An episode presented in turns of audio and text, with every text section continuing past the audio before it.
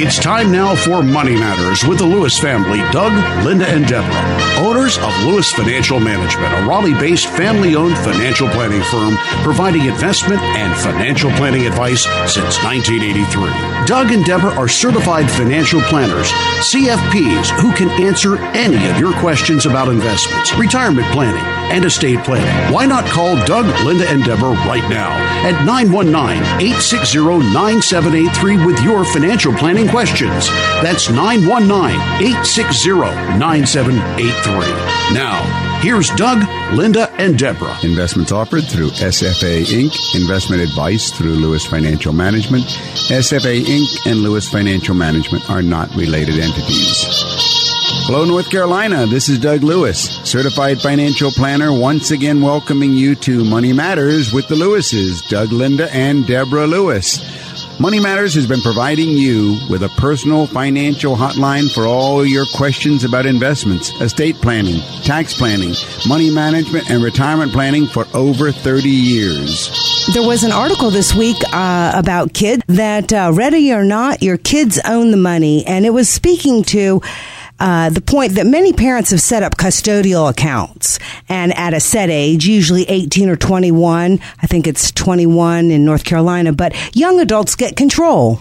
This actually was one of the questions that the couple I met with this past week, because a lot of times grandparents like to set up accounts for their grandchildren. And so right away the question comes into into focus when we're doing financial planning. What kind of account uh, what kind of account can we use? You know, parents and grandparents have a lot to think about as their children approach adulthood. Will they go to college? Will they graduate? But there's one other thing. How are they going to handle these UGMA or UTMA accounts? And a UGMA, that's a Uniform Gift to Minors account or Uniform Transfer to Minor account. Uh, under terms of a state's Uniform Gift to Minors Act or Uniform Transfer to Minors Act, a custodian controls these accounts while the child is a minor. But the account, the account itself is considered an irrevocable gift to that child who should get control of all the cash and the investments in that account once he or she reaches a certain age. If it's a UGMA account, it's age, age 18. That's Uniform Gift to Minors account. If it's a UTMA account, that's a Uniform Transfer to Minors account. That's age 21 and depending on the state, but the child receives it as an irrevocable gift. So, Doug, um, once the child the, the uh, child does get uh, receive it as an irrevocable uh, gift, and once the child gains control of the money, though he or she may have an entirely different idea of how he should spend it, or even just how it should be invested. That's exactly right. And unfortunately, many a time these accounts have grown to be $100,000, $200,000 or more. And did you really expect that 18 year old or that 21 year old to use that, you know, that $100,000, $200,000 for college when maybe they think they would like to take a trip to Europe? Or maybe they're going to be the next Beatles band and so forth. I mean, you know, these things happen. And so the question comes up, and it did come up last week. What's the best way to do it? and not give that huge temptation to the child. Well, we of course we do have UGMA accounts. That's one way, but that has the problem. And then the UTMA accounts that moves the problem a couple years down the road. Still too young, in my opinion. And many clients don't really don't want to do it that way. There's another way to do it, and How's that's that? well. That's what we did with them. We decided, all right, why don't we go ahead and set up the account for the grandkids but keep it in the name of the grandparents. I see. So it's earmarked for education costs, but, but legally, we haven't lost control. That's right. It's not an irrevocable gift. Legally, it's in the name of the grandparents. But now there was another objective that the grandparents, clients who came to see us, wanted to handle, and that was is there a way that the parents could be reminded on a regular basis to contribute to their children's educational account, even though it was owned by the grandparents. And yes, we did. We set it up to where they can do an automatic, we call it a pay yourself first, but an automatic pay yourself first of $100 a month or $200 a month right. into their children's account, which is owned by the grandparents. And that solves the whole problem.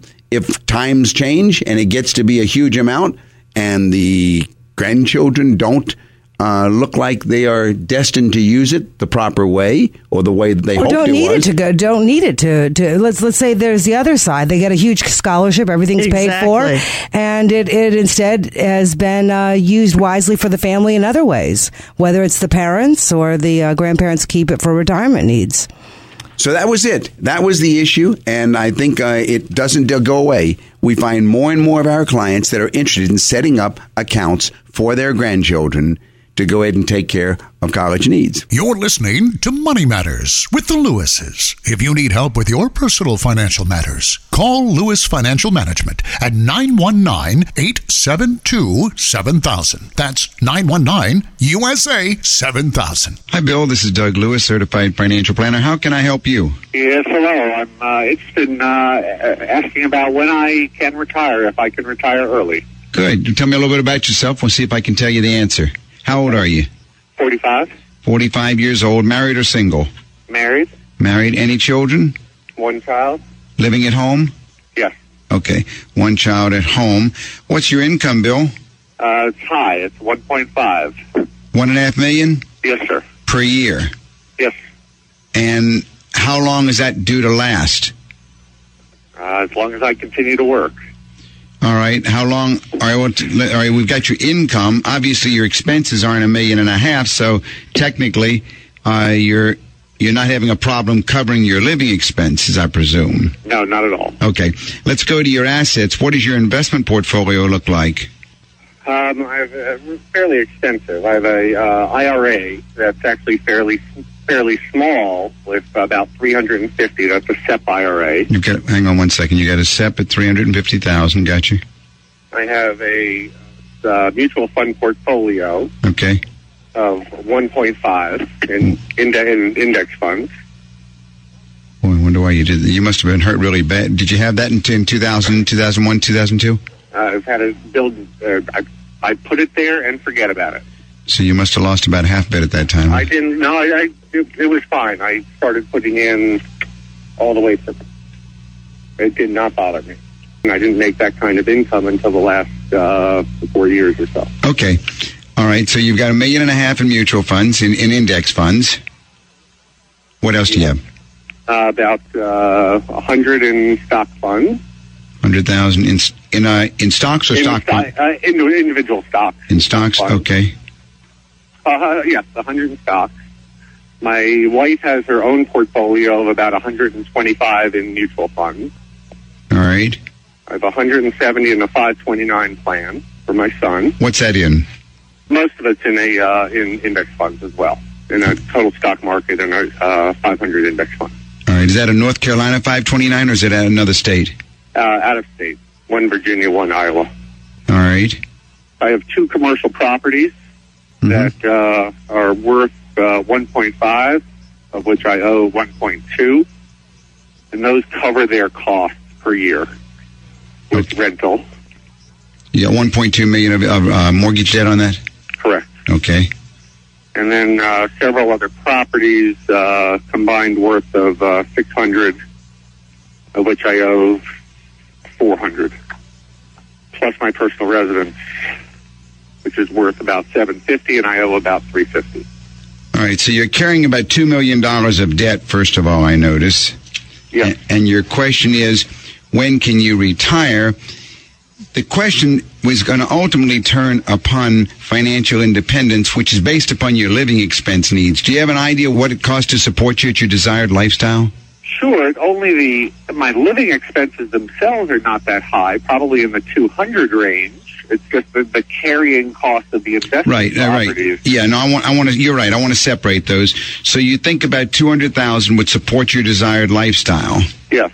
All right. The first thing is To make an appointment with Lewis Financial Management, call 919 872 7000. That's 919 USA 7000. you're going to need about four million three hundred thousand of total investment portfolio to be able to support the kind of lifestyle that you're living and also pay the taxes on it.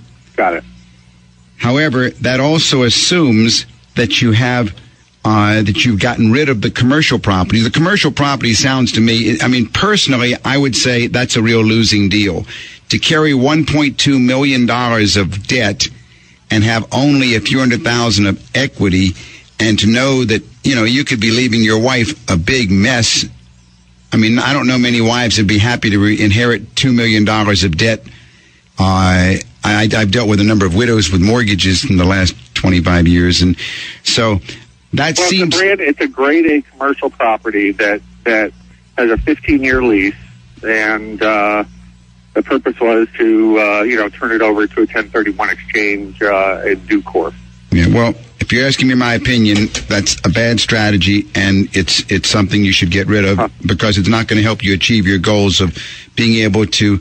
Uh, at least if you're interested in retiring now and becoming financially independent now, you want to move in the opposite direction. 1031 is simply delaying the pain. It doesn't yep. do anything for you, and there are a number of complications that are there, uh, the capital gain tax and so forth. You'd have to deal with it. But bottom line is how to achieve 4.3 million.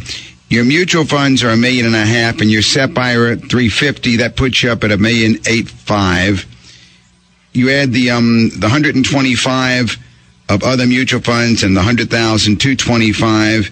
So you're at about two and a half million. So. Mm-hmm so what you want to do is you want to go ahead and aggressively start what we call a pay yourself first plan to see how rapidly you could get yourself to that point. In other words, if indeed your expenses are only 200,000 and if indeed the commercial property is paying its own debt carrying cost, then you should be able to put aside a very strong amount on a monthly basis. Yeah. If you do that, working with a spreadsheet and working with a software program with the, uh, that, that, that, you know that a, a, decent financial planning firm should have. We, we have got a pretty high, highly sophisticated one in our firm, but working that way, you ought to be able to come up with well, how long would it take me to accumulate 4.3 million? Now, starting with about two and a half million you have to have some assumption of what you're to of what your money's going to grow at. Mm-hmm. I would get rid of all your index funds because that, that, you're doing nothing but waiting for the next disaster. Index funds are simply riding the market, and that's not why you should be in mutual funds. You should always be in mutual funds because of managers, because of men and women who give you some logic of what why you want to give them money to just sock your money away into a uh, you know into a, a fund that's going to ride the market. I've had more people come to me who show me that, you know, they lost half of their retirement account by riding through with index funds. So we don't want to we don't want to be that way. We want to be we want to have a, a, philosophy of asset management that is proactive, not reactive. Our number in Raleigh is 872 7000. That's USA 7000. But right now, I think that you're what's what's basically missing in everything you've got is that you don't have any asset, allocation. asset Yeah, there is no asset. Right? Yeah, I mean it's just uh, it's all hit and miss. And uh, I mean you've done a great job of accumulating, but if the if your goal is to retire, how are we going to get there sooner than later, right? Well, you want to protect yourself on the downside, on the loss side, not to go ahead and just uh, think of the upside or think of the accumulation side. Right. And so there needs to be an overall asset allocation model superimposed upon what you have and what you will be putting in. Now, the other part of the equation is your SEP at your age is going to also require a strategy to help support you. Yep. That can be done. The IRS does allow you an exception, even though you'd be under 59 and a half. There is a way that we have clients get by that using Section 72T. But again, everything is based upon how it's all allocated according to some model that you're comfortable with or that we're comfortable with is going to go ahead and do what you what we what we think it's going to do and then move along in that in that direction. The other thing I don't like is I don't know why you've got $100,000 in individual stocks. I wouldn't have you in any individual stocks. I'm not a I'm not a professional stock picker, so uh, So then how did you pick are, them? Uh, these are companies that I've become familiar with that uh, I wanted to wanted to invest in. Uh huh. Well, generally, we tell people don't don't That's do why that. there's that's why there's so little there because I really do not feel comfortable doing. it. Yeah, uh, almost always we advise people never invest uh, individual stocks and never invest in companies that you think you know a lot about. All the Krispy Kreme employees really learned that lesson not long ago. I've had more IBMers in the last 20 years who have groaned as they've learned that lesson than you can imagine. Uh, because no one ever knows and if they do know, the market's already priced it. There's nothing that you would know that others aren't. That you know that pro- that the professional mutual fund managers aren't knowing. Sometimes it's cool to own stocks, but it's a risky Yeah. posture as you go Now, forward, but where right? else would you diversify here? I'm, I mean, do you, do you just think the index funds are too low risk? I mean, too less not aggressive. No, no, no, no, no. uh, Too high risk, not too low risk. In other words, when everybody lost 50% of their retirement funds between 2000 and 2000 and, and uh, early 2003, our clients actually made money. And it's because we chose managers. Their goal was to exceed the market. The index is what they go against. So if the index goes down, then that's a guarantee that you've gone down. And if the index goes down 30%, that's a guarantee that you're going to lose 30%. If you would like a personal consultation with Doug or Deborah, call Lewis Financial Management at 919 872 7000. That's 919 USA 7000. so, So, I Doug, wouldn't do that. Are you t- saying uh, to to go into a stock mutual fund versus stock individual stocks? No. No, there, there are three different things we're talking about at the same time. You can buy an individual stock, or you can buy into a mutual fund, which is a basket of maybe 100 stocks, Right. or you can buy into a basket of mutual, a basket of stocks, a mutual fund that has a manager. Right. Right. And there's a major difference. And one, both of the mutual funds will give you diversification, which is safer than the individual stock. Because the only reason you ever buy a stock is because you're waiting to sell it. You never buy a stock because it's, it has no value on its own. It's, it's a worthless piece of paper. It has no, it has no value according to the IRS. If you lose it, you tear it up or anything, as opposed to a bond or something which is a debt security.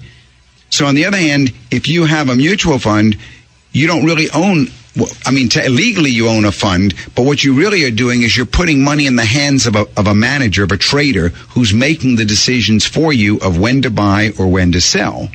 Mm-hmm. So, yes, I do think diversification is the crucial issue.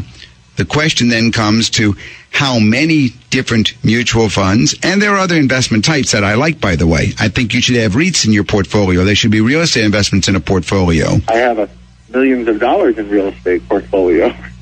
In REITs, Well, not in REITs, but in real estate. As what- as again- segment of my portfolio. Well, again, that's the same, that's exactly the same problem. There it is again. Anytime you own anything individually, you're the guru. And that means you think you're smarter than the other guy. And at least in my case, I'm convinced I'm not smarter than the other guy. I'm convinced that if I try to be the winner, whether it's in Las Vegas, whether it's buying a piece of real estate or whether it's buying a stock, there's somebody out there who's smarter than I, and I'm waiting for an accident to happen. And I've seen it happen to so many hundreds and hundreds of clients through the years that I'm pretty convinced that's what happens. But the REITs are very different.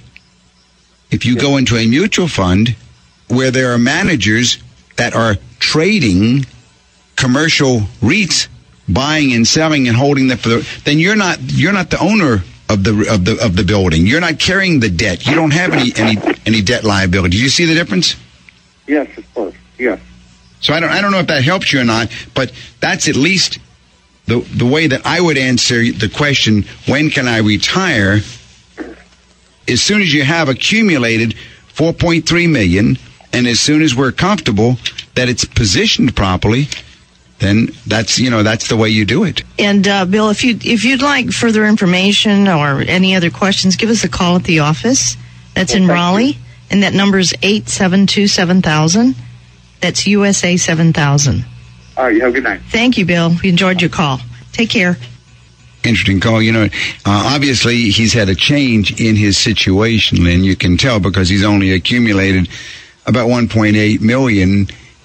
And as he said, it wasn't that way four or five years ago, three, four years ago. But Right. with an income of a Income has million increased. five, then it looks very good if he can hold that income and get it the excess built into a portfolio properly, then he will be able to achieve his goals. You're listening to Money Matters with the Lewises on News Radio 680 WPTF. Well, Doug, people um, choosing a financial planner may have made the best decision by working with a financial planner, right? Yeah, I think so, Lynn. The the best investment decision some people ever make is to work with a financial planner because a financial planner, if you think about it, there are really about seven things that the financial planner can do.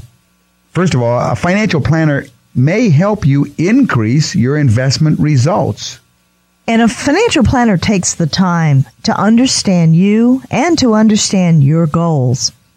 And of course, third, a financial planner can recommend funds that fit your needs because lots of mutual funds don't. Four, a financial planner may help you decide how to allocate your assets. And a financial planner can analyze how changing conditions affect you.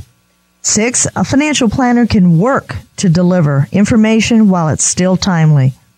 And seven, a financial planner helps make investing much more convenient.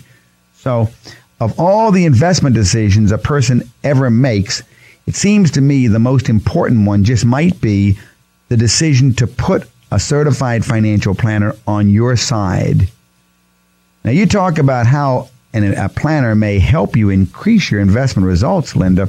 You know, the famous Dalbar study, which we've talked about on the air in the past, was a 10 and a half year study of investments made in over 5,000 mutual funds, and it was conducted by the Dalbar Services.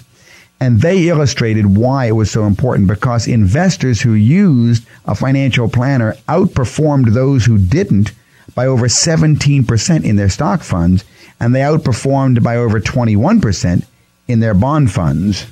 And, you know, people may ask why. Well, do it yourself investors were more likely to sell on the basis of short term bad news, and they held their funds an average 2.6 years. But professionally advised investors were more patient.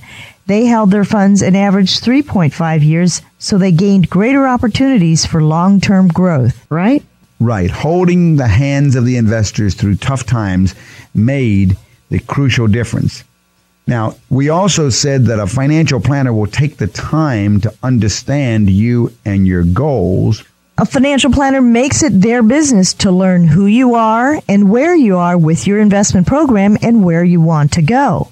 And they help you understand the process. Right. And the vehicles. Right. So from getting to know you, if, you know, from this getting to know you process, then your financial planner can offer customized investment strategies for retirement planning, for enhancing your after tax return opportunities, for planning your parents' financial needs in latter years, and for funding your children's educations. Right? That's exactly right, Lynn. To any of our listeners, if you have a question or if you would like to receive our introductory packet of information, I'll be happy to send it to you. Our number in Raleigh is 919-872-7000. That is USA 7000. Well, Lynn, you know, you probably have spoken to how many people have you spoken to have called our offices uh, in the last five years? I would say between, I don't know, maybe close to 4,000 people. maybe 4,000 people that you've spoken to. And uh, every one of them that comes in our office, you have them write down before they meet with me the list of questions that they want to have addressed, right? Right, because most people, you know, that have accumulated generally have things that they've thought about that they wish they could ask somebody. What would you say is the are the, the, the most common questions that you see people write down on their list of questions? How much should I have in my emergency fund, or how much should I be saving, or are my investments in the right vehicles? Um, should I sell my house? Uh, should I prepay my mortgage? Just, I mean, they're innumerable. Uh huh. So you think the most common ones are how much in an emergency fund, And Um, what does my portfolio look what's like? What's my overall in- investment portfolio look like? Right. How about retirement? Uh, yes. How can I plan for retirement? Am I doing the proper? Am I in the right direction, or am I, I am I doing the right things in planning for retirement? Do you have many people that write down questions? Will I be able to make it? Exactly. Mm-hmm. Do you? That's yeah, they wonder based on what income they have currently, are they going to be able to retire when they want to? Mhm. Are they putting enough aside from their income? Right. Well, that's interesting because understanding you and your goals is, is the job of the planner. Now, we also said that the planner can recommend different funds, and mutual funds offer lots of professional management and diversification and liquidity and all those good things. But how do you choose among the funds that are out there?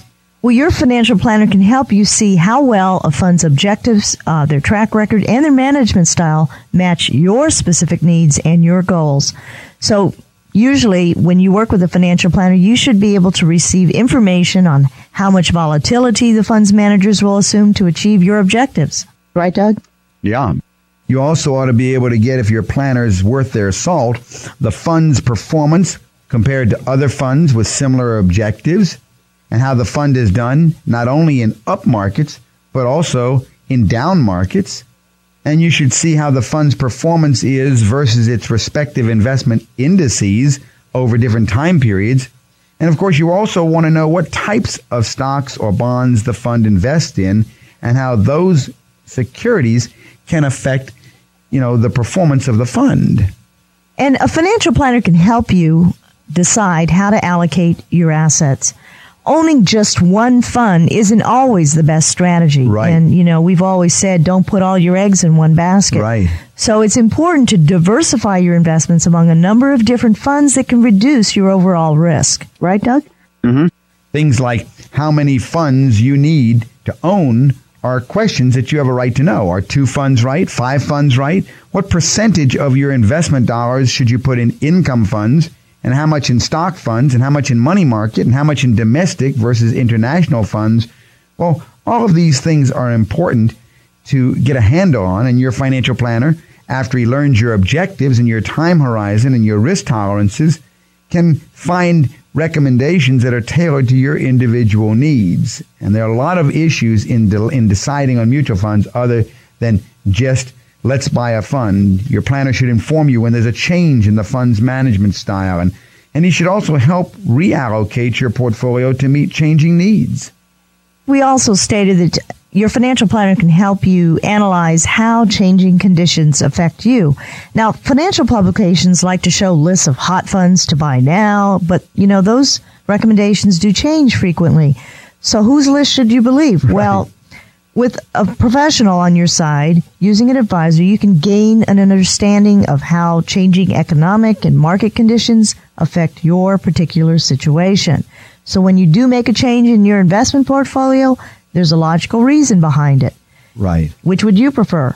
The personalized services of a financial planner who you know and trust, Or generalized information from a journalist. which is what the public generally is listening to. Right. Generalized information, buy this fund, sell this fund from a public And people do get confused. And I, you know, I, as we were talking about all the listeners that have called over the years, people really do get confused. I had a lady call last week. She and her husband were trying to figure out where to put some retirement money. And this so called financial planner came out and sold them some whole life insurance. Wow. In three years, she's never participated in her company's 401k retirement plan. And instead, Bought some bought life some whole, whole Isn't life that terrible? insurance. So anyway, um, people do definitely need to work with a financial planner. If I can help anymore, call the office. Our office number is 872 7000. You're listening to Money Matters with the Lewises on News Radio 680 WPTF. And you can also go to our website, dougandlinda.com. Dougandlinda.com. I was wondering if maybe we could go over a mutual fund selection checklist that might help our listeners. That's a great idea, Linda. Mutual funds really can be excellent investments for beginning investors and sophisticated investors alike. However, the decision process can take a lot more time than you have to spare, really. So, here's a quality control checklist that can help folks streamline the selection process and make the final mutual fund selection. First, do the objectives of the mutual fund you're considering meet your personal investment objective? Have you emotionally committed to leaving your money in this investment long term through the ups and downs in the market cycle? Right? That's right. Is the fund that you're considering part of a family of funds? Have you reviewed the fund's 12 month, 5 year, and 10 year track record? Is the current portfolio manager the same manager who produced the track record that you reviewed? Have you reviewed the costs associated with the fund, management costs, marketing costs, acquisition costs, and liquidation costs? You have the privilege of telephone exchanges between mutual funds in the family? Like, is there a cost for exchanges? Or is a specified time frame required to elapse between exchanges? Have you investigated the fund's reputation for investor services? Have you researched whether the fund has grown considerably in size over the last five years? And you really need to consider whether this will affect performance. And is the investment philosophy of the fund the same today as it was five years ago and 10 years ago? And last, have you investigated the tax aspects of this fund? That's about 11 questions that people should consider uh, in in looking at the mutual funds that they are selecting, correct? You know, Lynn, so often people go into an excellent fund for the very wrong reasons, or they go into the wrong uh, uh, fund or a bad fund with just too little education, not knowing what is a proper checklist to go through the selection of the fund. And really working with the help of an advisor, I think, is crucial, especially an advisor that has a checklist to walk down. And if you can't go through the individual checklist yourself, then you should make sure that your advisor is able to answer all of the questions on these 10 points in the checklist. Seek competent financial advice. And if you have any financial questions, Call me at 872 7000. That's 872 7000. Doug, earlier you, you had one of the questions on the checklist uh, had to do with considering uh, a fund that's part of a family of funds. Could you maybe explain that? How, how does that work? Yeah, I guess, Lynn, those of us in the financial and investment world, we have our own jargon, which we assume everybody else in, in the world knows. A family of mutual funds is a common term. You know, a mutual fund itself, Linda, is a pool of investments. It's not one investment. It's a giant pool, maybe of a hundred stocks or a hundred bonds or uh, a mixture of stocks and bonds. And this pool is managed by a man or a woman that's a mutual fund manager who is sort of like a stockbroker. He's buying and selling, buying and selling out of the fund. And you put your money into the pool and you've got a little piece of all of them. So you've diversified your investments and safeguarded yourself by having a small amount of money blended in with a whole bunch of other people in a larger pool. Now that's a mutual fund, of course, which we all know. A family of mutual funds is a company that sponsors more than one mutual fund. It's one company that might have a mutual fund of stocks for those investors that want to be playing the stock market but want to be a little more conservative than doing it themselves. So they would go into a stock mutual fund. And then there might be another mutual fund that is just for conservative investors that want to be in Ginnie Maes. And that mutual fund has a whole bunch of Ginnie Maes, which are Government National Mortgage Association bond pools. And then another mutual fund might be a mutual fund which is just a portfolio of international stocks for those people that want to have money in the international arena and they want a manager who is buying and selling international stocks for them. And then there might be another mutual fund which has just government bonds in it.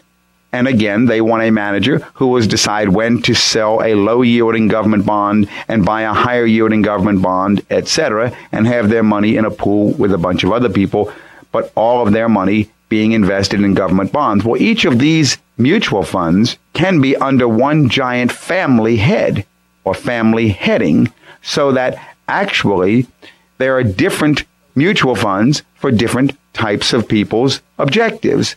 And one way of selecting mutual funds is just trying to pick the best mutual fund track record that meets what attracts you. The danger in that very often is especially if it's a fund that has a load, that's another term for commission going in, that if you don't like the performance of that fund after a few years and you want to move the money from that fund over to another mutual fund, if it's not part of a family, that is, of a fund group, then you will have to pay a second commission going into the next one.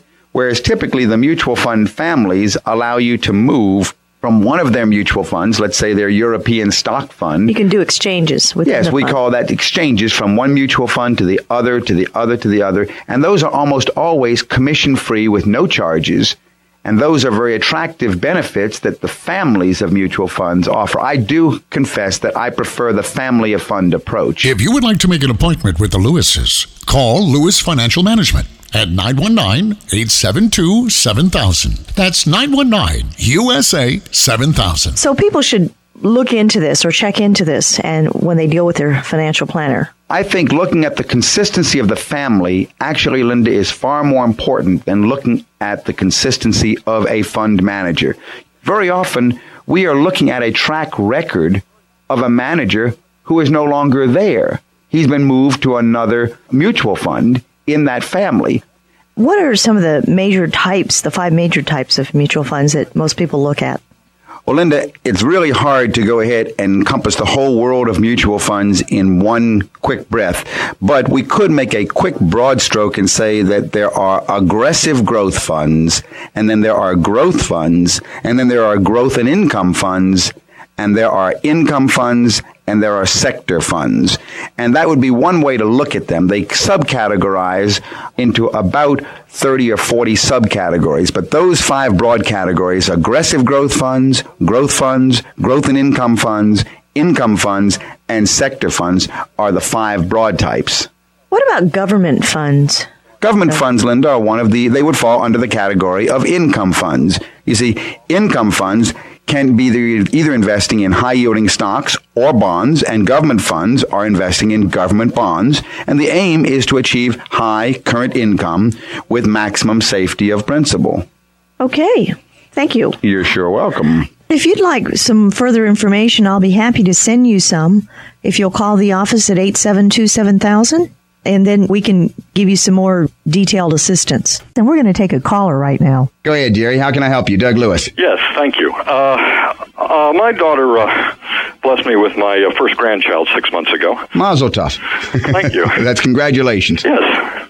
Um, and uh, consequently, I'm uh, thinking of of my will, uh-huh. with regard to a will, and uh, I was wondering, uh, are lawyers sufficiently uh, conversant with the matters that uh, you engage in to uh, be trusted, or should I see a financial planner first? That's a very good question. I'm glad that somebody finally asked that. No, they are not. We are not what they call a board certified state. Some states, they're board certified where they have to declare what they're specialist in. But no, attorneys are not versed in these. Some are and some aren't. You should be working with a certified financial planner who can work in tandem with the attorney, even help find the attorney so he can set up the strategy and the attorney can do the legal work. That's a very good question, Jerry. Uh, general reference to assets, property, and such in a will is not sufficient, from in your opinion. General reference. You mean for an attorney to know? Uh, well, merely to refer in in the uh, matter of disposing of one's estate. Uh, you want to go through the numbers. I see. In other words, it's got to be numerically worked out, and that's where the attorney generally is not going to, he's not going to have that or whatever. Jerry, if you will call me at my office, I'd love to talk this more with you because this is a very touchy matter, and, I, and it's one that's very dear to my heart because people get messed up real bad in this area. My number is 872 7000. You're right. Uh, gifting strategies and working with a proper attorney are crucial. Thank you, Doug. Thank you, Jerry. What is social capital? Social capital is the key to controlling all of your wealth. For many people, establishing a charitable remainder trust has led to the discovery of this powerful concept called social capital. You see, social capital is that part of our wealth that we cannot keep. For example, as you think about your wealth, you can see it consists of two parts. First, there is your personal financial capital. This is the wealth you spend and give to your heirs. It's wealth that you keep. So what's left? The second part, the wealth you can't keep, can't spend, and can't give to your heirs. This wealth we call social capital because it is destined by law to go to social uses beyond you and your family to support education, defense, social services, and a host of other needs common to us all. Typically, we give up our social capital in the form of taxes and let it go at that. But when we do, we also give up control of that wealth. A glance at the federal budget tells us instantly that we have very little understanding of where our wealth goes and virtually no control at all over how it is used. Is there an alternative? Yes. Some way we can part with our social capital without giving up control of its use? Yes. That way is to establish a charitable remainder trust. As used by more and more clients these days, a charitable remainder trust turns what would have been tax dollars spent at the government's discretion into charitable gifts made to specific organizations that you choose. You have the same choice that many have today. You can set up a charitable remainder 664 trust and learn how you can gain control to all of your wealth. Seek competent financial advice, and if you have any financial questions, call me at 872 7000. That's 872 7000. Don't forget, gain control of your social capital by learning how to use the charitable remainder trust. And remember, your financial future is at stake. You're listening to Money Matters with the Lewises on News Radio 680 WPTF. And you can also go to our website, dougandlinda.com. DougandLinda.com. If you need answers to your personal financial management, Doug, Linda, and Deborah have answers. Call Lewis Financial Management at 919 872 7000. 919 USA 7000. So, financial planning is tax planning, investment planning, cash flow planning, insurance planning, college planning, estate planning, and retirement planning. A lot of listeners have been calling with questions about tax free bonds, um, municipal bonds. And I was wondering, what do you think is the best way to buy these bonds? Exactly what are these muni bonds? That's a great question, Linda. Uh, really, we need to understand a tax-free bond is it's an IOU between you and a municipality. We call them munis or municipal bonds. It's a loan that you're making. If you buy a $10,000 municipal bond from the state of North Carolina, you're actually lending money to the state of North Carolina. And that's a tax-free municipal bond, a North Carolina muni. It's a guaranteed IOU. And let's say it's $10,000. That means that you have loaned North Carolina $10,000 and they've given you back a piece of paper, which is an IOU, just like a CD is at the bank. And it says that they guarantee to pay you back your $10,000 at a certain time. Right. That's the maturity date. They guarantee to pay you back. It's an IOU. It's guaranteed to pay back by the North State of North Carolina to you. And along the way, they will pay you interest for loaning them the money. And like you said, maybe it's 4%, 5%, or whatever. And because it's lent to the state of North Carolina, it's tax-free interest income that they're, you don't have to report the interest they're paying you. Okay? Now that's one way. That's a tax-free municipal bond. Another way to buy tax-free bonds are through mutual funds of tax-free bonds. And a third way is through unit investment trust. Unit investment trust of tax-free bonds. So we have these three ways. You can buy one bond or you can buy into a whole pool of them. A unit investment trust of tax-free bonds or a mutual fund of tax-free bonds. Well, what is it when, when a person buys through a unit investment trust? They are fixed portfolios of investments. They're a pool of them. It's a whole bunch of them packaged into one pool, and you buy an interest in that pool for maybe a thousand dollar interest. So instead of uh, if you want to invest ten thousand dollars, you buy ten uh, thousand dollars in a pool which might have a million dollars of municipal bonds, of tax-free bonds, and then you go ahead and the bonds are supposed to be held until the trust expires. So what happens while you're waiting? Um, do you get the interest back? Yeah. As a matter of fact, while you're waiting, you get a pro rata share of the interest in all of the bonds in the entire pool. Now, if any of the bonds in the trust are sold, you also get a pro rata share of that principal. And then the remaining principal is distributed to you when the trust matures. So can you redeem your, your shares early? Yes, you can. You can go ahead, just like in a mutual fund, you can sell your shares and come out of it early. But depending on the market conditions, you might get back more or less than you paid for it. I guess the larger question is should a person buy a unit trust when, I mean, is there any other vehicle that's more suitable than Well- buying a unit? You know, Yeah, the real question that I have, the larger question is why do you buy a unit investment trust at all when you can buy a tax exempt mutual fund or a municipal bond mutual fund? Because you see, unit investment trusts claim that they outperform mutual funds, but who knows? Most trusts don't publish their data daily in the newspapers like a mutual fund. And then the unit investment trust will generally charge sales loads of anywhere between 3 and 5%, and that's fine. But the problem is that we don't know enough about them to really be able to track them. And if you can get a pool of mutual, a pool of tax-free bonds in a mutual fund, as opposed to a pool of municipal bonds in a unit trust, and the real question is, why should we go ahead and get them? There are a couple of other things I dislike. You can only get your dividends twice a year as opposed to on a monthly basis, yes, right? Some of them do let you pay monthly, but as opposed to you cannot reinvest your dividend and go back in if you don't want it, like you can in a mutual fund, so it can't compound for the future. So you're getting that little twenty-five or fifty dollar check. The other thing is the principal is being paid out to you, and they'll reach a day when you get your last check and it's all over, and you say, "Where's my money?" And Yeah. you don't realize you've been spending your principal along the way. Right. You've been getting a bigger payout, but you've also been shrinking the principal. So But I do like the unit investment trust better than the individual municipal bonds because of diversification. It's safer. What would, What do you say sometimes? Eat. Don't eat your chickens. Eat the eggs. Yeah, don't kill your chickens. Uh, Eat the right. eggs. If you would like to call the office at 872 7000, I'll be happy to send information regarding this. Hey, Barbara, this is Doug Lewis, Linda Lewis, Deborah Lewis, certified financial planners. How can we help you this evening? Hey, how are you all today? Fine, fine.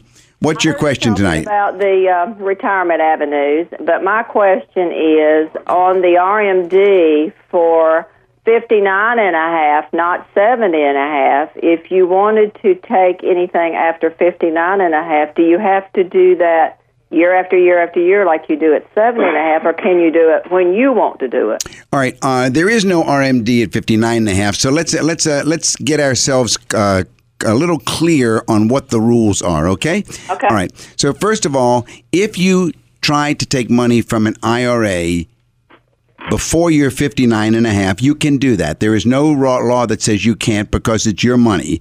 You however, you pay taxes on it. Right. And you pay what's called an extra 10% penalty tax. That is No, that, I'm, I'm right. saying if you're 59 and I a understand. half I understand. already. I understand. But we have to start with that one. Once you're 59 and a half, then there are no rules. Okay. There are no rules. Now you can take out the minimum, the maximum, zero, or the whole thing. The, it, the only rule is, of course, that whatever you take out, you pay taxes on it. Right. Tell me a little bit about your situation, Barbara. How old are you? I'm 60. You're 60. Are You're married or single? I'm married. And what are you working or retired? Well, kind of not retired, but I could go back to work, but I'm not working. All right. What's your uh, what have you accumulated thus far in your investment accounts that are not IRA or retirements? What do you you mean outside of Outside of all retirement accounts. uh well, I don't think I need to say what I, you mean what I got in the bank or savings or Well, yeah, when you look at your two types of portfolios, when we dis- Right. when we discuss financial planning, there are two broad types of portfolios. One are IRAs, 401ks, 403bs. These are retirement accounts. and Roth accounts. And Roth. then you have another kind of account which are non-retirement at all. or or um, any other avenues like your bank savings, you know, these and- Cash and- accounts, and stocks, mutual bonds, fund- mutual funds, yeah, all the annuities. other mutual funds. funds, right? The, the important thing is that we need to have both of these, and I like to call them two pockets to one pair of pants. They both belong to you, but it's important to know which one to draw from when you have needs. And now we come to the tax issue. So, how much have you accumulated? Well, basically, most of mine is in 401k or in my IRAs or my Roth. I have Roths as well, All right. Uh, and I have a pension. I haven't started taking it yet. all right. Um, Well, now, pretty much my savings. All right. Now, when from the 401k and the R and the IRA between the ages of 59 and a half and 70 and a half, there are no rules. Okay, so if you do take it one year, you don't have to take it the following year if you don't want to. That's exactly correct, Barbara. Once you hit 70 and a half, Yes, the then of course you hit the RMD provision. Right, right. And and then it's very often uh, it's where with our clients, and I and I encourage you to jot down our phone number. I'd be happy to meet with you and go over the specifics of yours. Our phone number is seven thousand. Oh, you got it. then also go to our website. Have you been to our new website yet? I haven't been lately, but I have been on your website before. Oh, you would be shocked to see now. We've got all kinds of videos with uh, hit, yes, you will. It just went live last week. Okay. No, I haven't. Oh, you you will like it. You will like it. Um, so anyway, as a matter of fact, it took a year to get the thing completed, but we like it a lot. All right. Anyway, my point is that once you start drawing from the retirement accounts, right, using the RMD, now we come to the question of what do we do with this money? For some, you have to take the minimum. Right. But on the other hand, you can take more than the minimum and invest it even though you don't need it because at the time of your death, what's in the 401k, I'm sorry, what's in the IRA, it does not get step up in basis and it's taxed heavily. On the other hand, everything that's in a non retirement portfolio at the time of your death gets step up in basis and is inherited tax free by your children. Right. So you want to consider this movement of monies. That's in, the advantage of doing that. then. That's exactly right, and that's where we do we build the the strategy of having the two portfolios for clients like yourself that mainly have accumulated in retirement portfolios. Then we play some what ifs about drawing out more than the RMD to build the other portfolio. Uh, and of course, you have to plug in the pension, Social Security, and all those factors there to see what they need. Well, if you're you're not working and you got an avenue to do that, figure taxes before seventy and a half. If you can graciously want to play, pay taxes, you might as well think about it. So. That's right. You have to put all the pieces together, Barbara. Right. You really don't do. have And other sources of income. So. And and and the most important thing is your comfort level. If you need the money, it's available to you, right? Right. So let's say you want to surprise your husband and say, "Honey, let's take a cruise." Right. We don't have to wait till retirement. Let's take a four-day vacation and go to Williamsburg. Uh, you know, if you wanted to do some something like that, you do have the option, but you would want to work with your advisor Right. and and just get some advice on you know how much am I going to owe extra in taxes because I'm making this withdrawal. Right. Because that's the whole big picture. Then. Yes, ma'am. All right. Well, I do appreciate your all info, and I love your show. Oh, thank you so much. You're listening to Money Matters with the Lewises. If you need help with your personal financial matters, call Lewis Financial Management at 919 872 7000. That's 919 USA 7000. Well, Linda, you were going through questions that you had found in the financial presses this week that might be of interest. Did we finish all of them, or is there? Well, I think there was one other one. Doug, Go ahead. And it has to do with an inherited traditional IRA. Um, a, a writer said that they inherited a traditional IRA from their father. Can I roll it into a Roth IRA?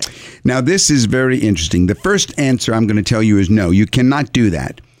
Non spouse beneficiaries, so you can always, every married couple can let his surviving spouse roll 100% tax free the IRA into the surviving spouse's IRA.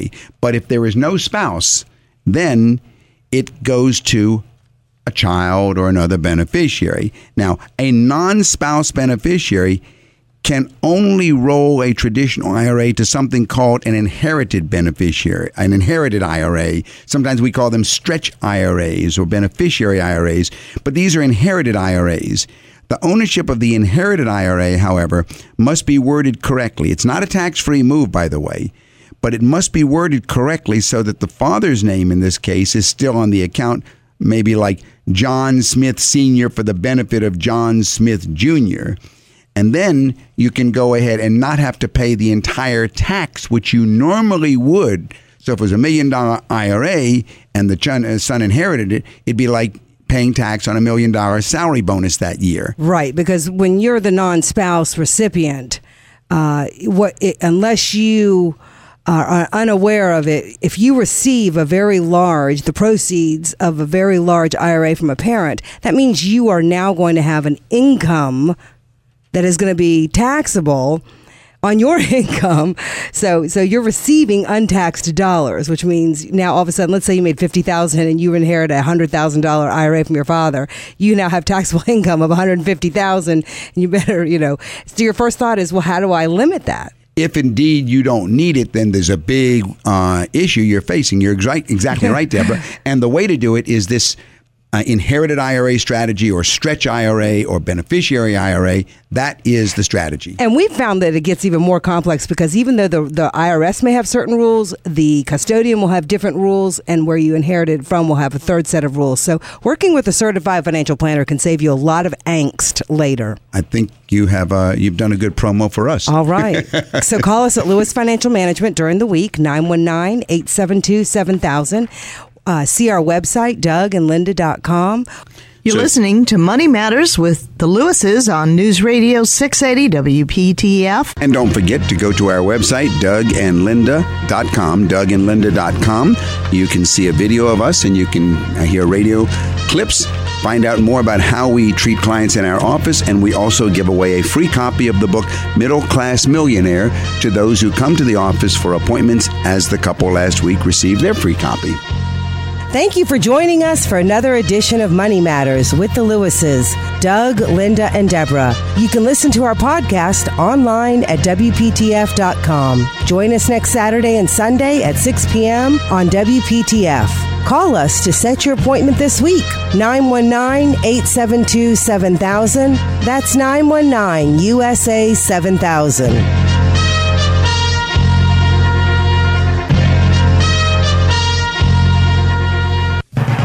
Been listening to Money Matters with the Lewis family, Doug, Linda, and Deborah. Money Matters provides you with a personal financial hotline on any subject where money really matters. For more information, call Doug, Linda, or Deborah in Raleigh at 919 872 7000. That's 919 USA 7000. Or go to dougandlinda.com and listen again next Sunday at 6 p.m. for more Money Matters with the Lewis family.